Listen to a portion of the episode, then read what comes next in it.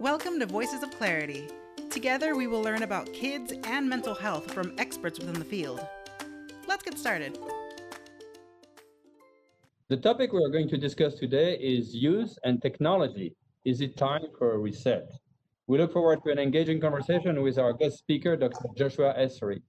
This talk is a production of Clarity Child Guidance Center, a nonprofit uh, treatment center solely dedicated to helping children 3 to 17 their mental health.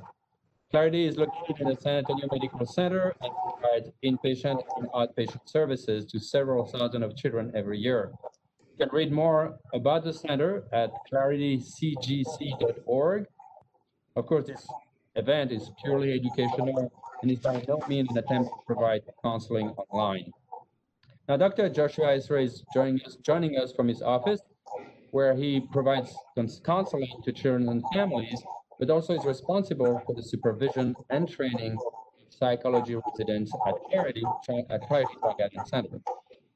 His clinical interests include psychodynamic psychotherapy, therapy, personality assessment, interpersonal group therapy, existential psychology, and the integration of psychological and spiritual perspectives.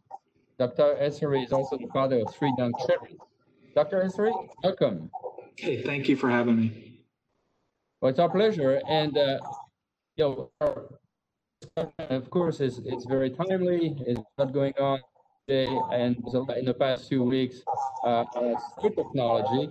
But also, we've, we've seen in the past years a huge growth in uh, use of technology among teenagers. I mean, I was just reading some data, and uh, uh, some uh, some research said that in 2018, almost 50% of teenagers were constantly engaging in social media, which was about a double what uh, it was three or four years before that. So it's a, a very radical shift, uh, and it's, so it's developing at a very rapid pace. Now, what would you say are some of the main ways uh, that you think this is impacting children and teenagers? Well, I, first of all, I appreciate the question because there's certainly positive and negative impacts, and so it's not all just one way. And technology is such a broad category that encompasses things like gaming and social media, as you put it, but it also includes things like FaceTime and, and, and ways that we can video conference through Zoom and do things like we're doing now, which allow for more connection. So we're talking about a very broad topic that is changing quickly. And so there's the reality is we don't really know every way that it's that it's impacting us and it's moving so quickly it's even hard to know what we mean by technology anymore. Um, what i'd like to, to talk about is more as a clinician some of the ways that i think about technology and how it impacts kids. The first is i think about the idea of identity and self-esteem and body image and I think that there are really significant ways that technology can impact kids with that. Things like who am I and is who I am based on what I have in terms of the types of technology I have, or how many followers I have, or how many likes on my last post that I got, or how long and how many um, snap streaks that I have. Um, do I need to somehow change my appearance or my profile to quote unquote look like that other person or the person that I think I'm supposed to be or should be um, rather than the person that I really feel that I am? Um, or do I need to, to start portraying my, my life in a way that um, would have other people like me um, rather than portray my life as it really is? So we're getting um, essentially kids socialized into almost marketing themselves sometimes rather than having a genuine expression of who they are that's consistent with how they feel inside and technology is really where they get their feedback and their prompts for this. And so I think there are some significant impacts on identity, self-esteem, and body image that that kind of come come out of that. The other piece is relationship development and attachment is now being uh, mediated through screens. And so if you think about this, even from the very early years, we're now using and have been for a while, frankly, but it's getting more sophisticated the types of technology informed toys that we're even putting in front of our infants and toddlers And obviously, in, infants and toddlers are now using FaceTime and and and kind of connecting um, with family members through that, which is really really a positive thing. It's great. The thing that that really is a question for me is what is this doing to the need for physical stimulation and physical soothing and learning how to to use motor skills and to develop motor skills there's something about technology that keeps us in our mind sometimes um, and doesn't really engage our bodies as much as as having a in-person interaction um, you know i've had some experiences clinically where kids have have parents who maybe are um, you know in a different uh, uh, city or country and haven't seen them very long and it's like the young kid sees the technology as something more concrete. And so the phone is daddy rather than daddy is talking through the phone. And that's that's getting what I'm talking about, that, that the technology itself is somehow becoming a thing that kids attach to um, as, as much as a person. Um, you know, there's things like later with relationship development, like how does a kid who can theoretically begin to develop independence, which means they have to be challenged to do things on their own, do that effectively if their parent is at the touch of a of a screen and can help them solve their problems. There can be some positives to that, but it can also limit some of the independent challenges that foster development. Um, and so there's there's kind of a, a question about how technology is interacting with kids' independence. Um, and you know, the, the other pieces with relationship development, you think about things like empathy. Why, why does it really matter if you unfriend someone? What, what, why would you care if you say something derogatory or even if other kids on a game are telling another kid, you might as well go kill yourself? Why should kids care about um, other people that they're interacting with online that they don't know and may never see. And so it really poses a challenge for for for our perspective taking and taking empathy for others and really understanding that the screen is there, but there are really um, true people, real people who have real feelings on the other side of the screens. The last area that I'll highlight is emotional development. Let's be honest, it's just really hard to put down the screens um, and that's for uh, parents and, and, children alike. Um, but you know, oftentimes kids will feel like I need to be doing something.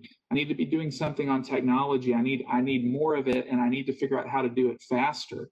There's issues like the fear of missing out, so I can't put the I can't put the screen down because I'm going to miss something or be excluded for something, and it makes it really difficult to learn skills to to deal with things that many of us had to deal with when we grew up without technology which was how do you deal with states like boredom? How do you learn how to sit in silence and you know be with your own thoughts and make some use of that how do you learn how to wait and have patience and even anticipate things without needing them to have happen right now um, and so, uh, you know, um, those are, are some examples, but the main three categories are relationship development, uh, emotional development, and then self esteem and identity. That's the way that I think about technology impacting us.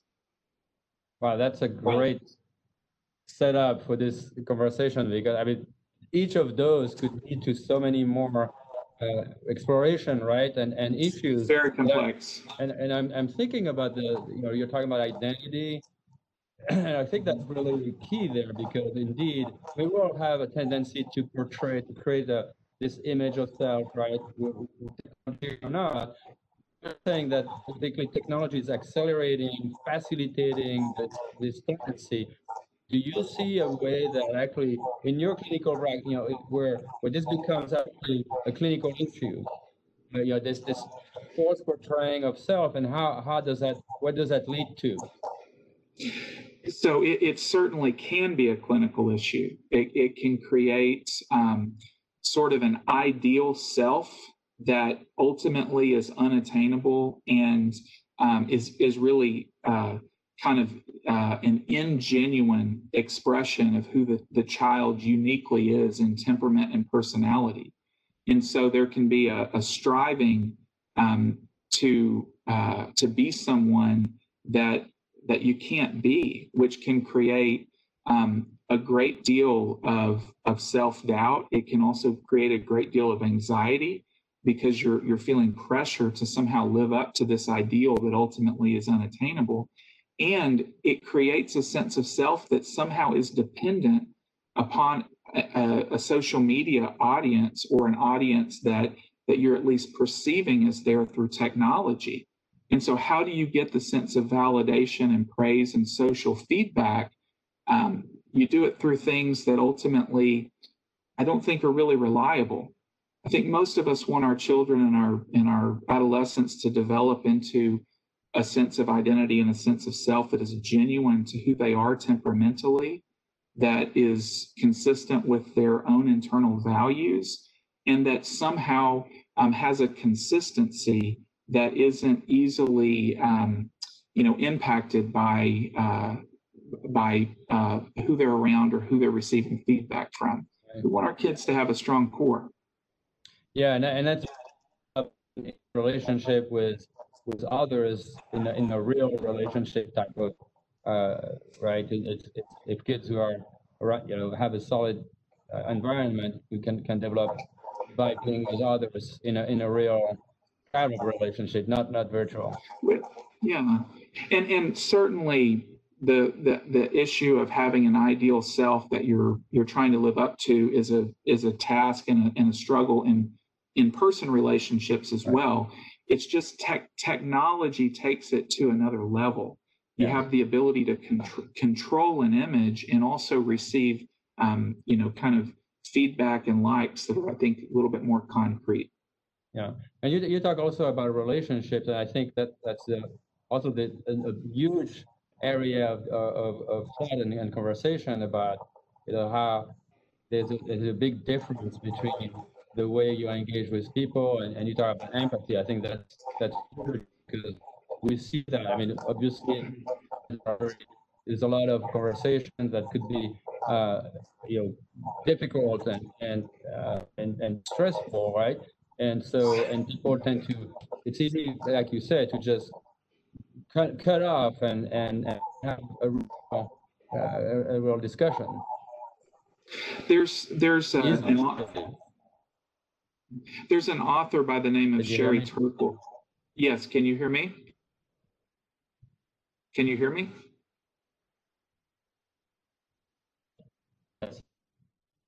Can, can you hear me, Gerard? Yes. Yes. Okay. I can hear. Sorry. So there, there, there's an author by the name of Sherry Turkle. There's an author by the name of Sherry Turkle who has two books that I think highlight some of the issue with empathy. One is called um, Alone Together How We Demand More from Technology and Less from Each Other. And the other is called Reclaiming Conversation. And I think that it's very difficult, and we don't fully know how this works, how we really understand um, other people and other people on the other end of a screen, why it is we would care about them, and how it is that we engage genuinely in a way that demonstrates that we understand them and care about them while using technology. The other piece of it is that we can stay more connected because of technology. So we've learned this a lot through COVID that while we've at times had to quarantine or stay very socially distanced, that technology has been in many ways a saving grace that has helped us to stay, you know, connected. So it's it's a complicated thing. Yeah, yeah, yeah. It's it's a matter of, of how do you how do you balancing uh, a balancing act. But uh, you talk about this this engaging with others and and and the way technology. I mean, we don't see we don't see the body language the same way through through a Facebook uh, or a face FaceTime or or a Zoom call than than if in person. The, the other part is, is that you talk. I mean, you know, we talk about affirmation. You know, how, how can you be? Can you provide affirmation through digital uh, interaction in, in a genuine way? And do you see that as a maybe a must in terms of correcting the the, the challenges of, of the technology? So I, I, think that there's still a larger question about um, how much information sharing through technology is actually effective at demonstrating any kind of genuineness.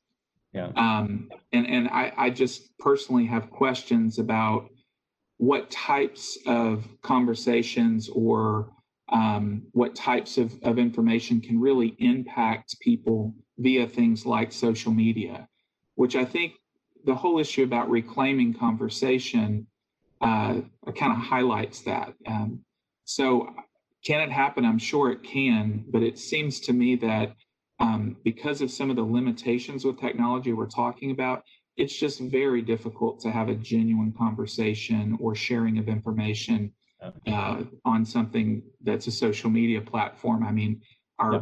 our uh, time right now is pretty well demonstrating that in terms of politics and, and that type of thing.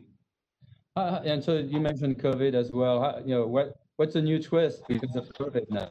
You see in terms of people you work with, uh, in terms of you know how did that affect their world, uh, in, in terms of how did the technology and, uh, impacted them? Well, it it has become you know a necessity rather than a choice anymore, and and it's you know if you think about families having rules around screen time or you know how do you do that now when essentially school socialization um, is mediated through screens and so it's really um, disrupted i think the way that that families can can really think about screens in general and just because of the mandatory increase in screen time um, the reality is we have fewer uh, options for safe activities outside of the home, which again puts us on the screens more. Um, and understandably, and I think it's a positive thing that we have the opportunity to socialize more through tech. But technology is now literally because of COVID in the fabric of our of our kids' schools, our mm-hmm. our uh, any kind of community involvement that we're in, churches, communities of faith and and our family it's the way that many of us stay connected with our extended family and mm-hmm. so we've been kind of forced into this without really choice and also without really understanding fully how it impacts us and how it it it um, it changes things for us yeah yeah you talked about anxiety uh, you know how technology can bring anxiety and and and uh, and stress and i think that's that's something we see the, the positive thing i've seen is that you know, there there was kind of almost a reaction to that where we see I've seen we see family in our neighborhood walking together. We see uh, you know the, the, the, you know even youth you know walking around walking the dog and and but they still have the phone on their you know earbud you know,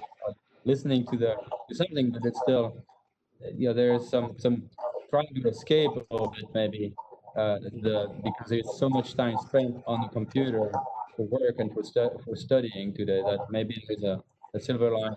Now, how, when would you say, when could parents know when there is a problem in general with technology? Okay, you gotta, we gotta have a conversation to do something. What, what's, what are some of the signals?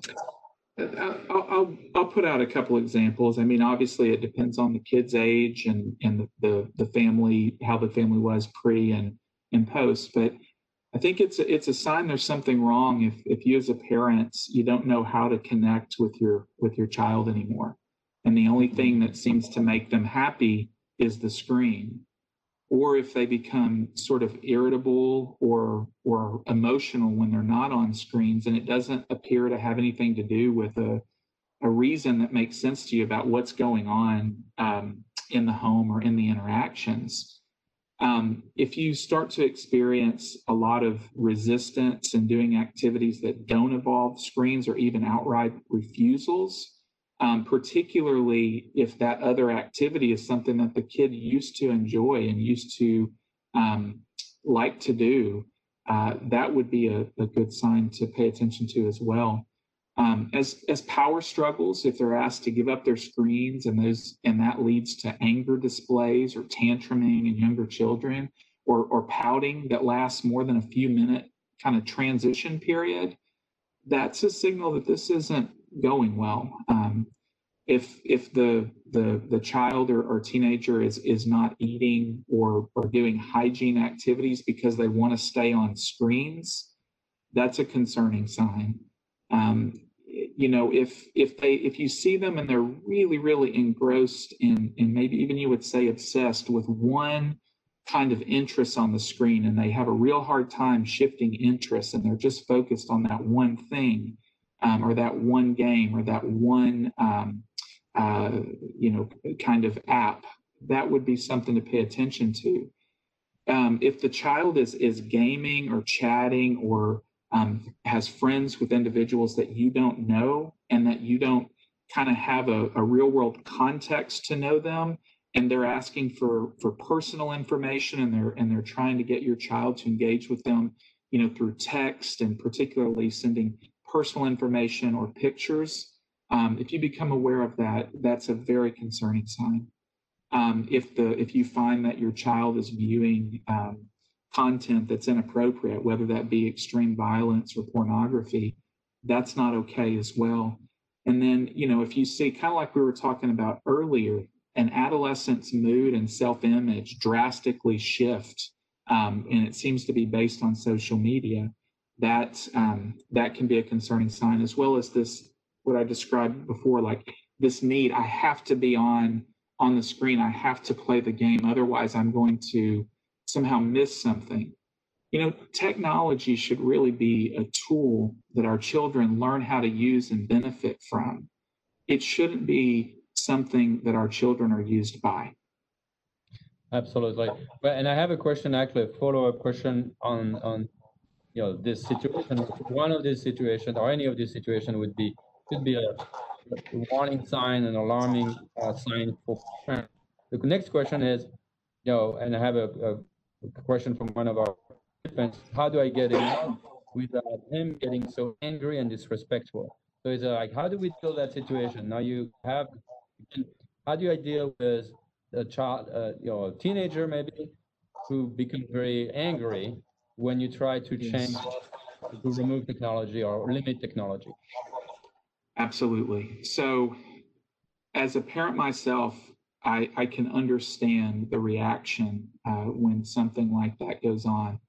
And the reality is if you have a structure, you're consistent with that structure, and you're able to set limits consistently, the the negative response and the tantruming and the um, you know the the the angry reaction, it it goes away over time.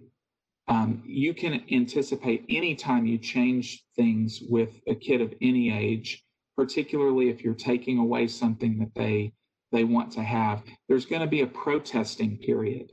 And the most important thing is that the parent remains consistent and tries to, to get their kid when they can to talk with them about what they're feeling so that the parent can understand and maybe there can um, there can be a, an increased um, relationship built through that process two other things with that is I think that that the the teen or the or the kid needs to know when they're going to get the technology back and how that is going to take place.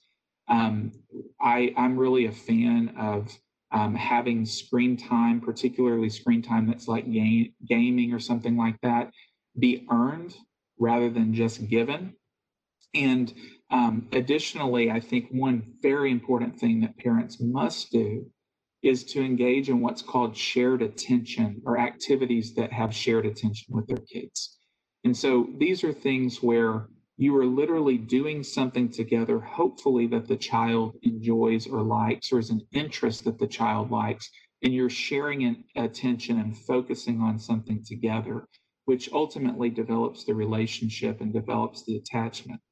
But you have to stick firm when when there's the protest period um, if you give in, it will make it more likely that they will protest in the future, and it will be less likely that you're going to be able to set limits in the future without more extreme um, anger outbursts. If you think about it almost from like a conditioning standpoint, the child is punishing the parent through their anger.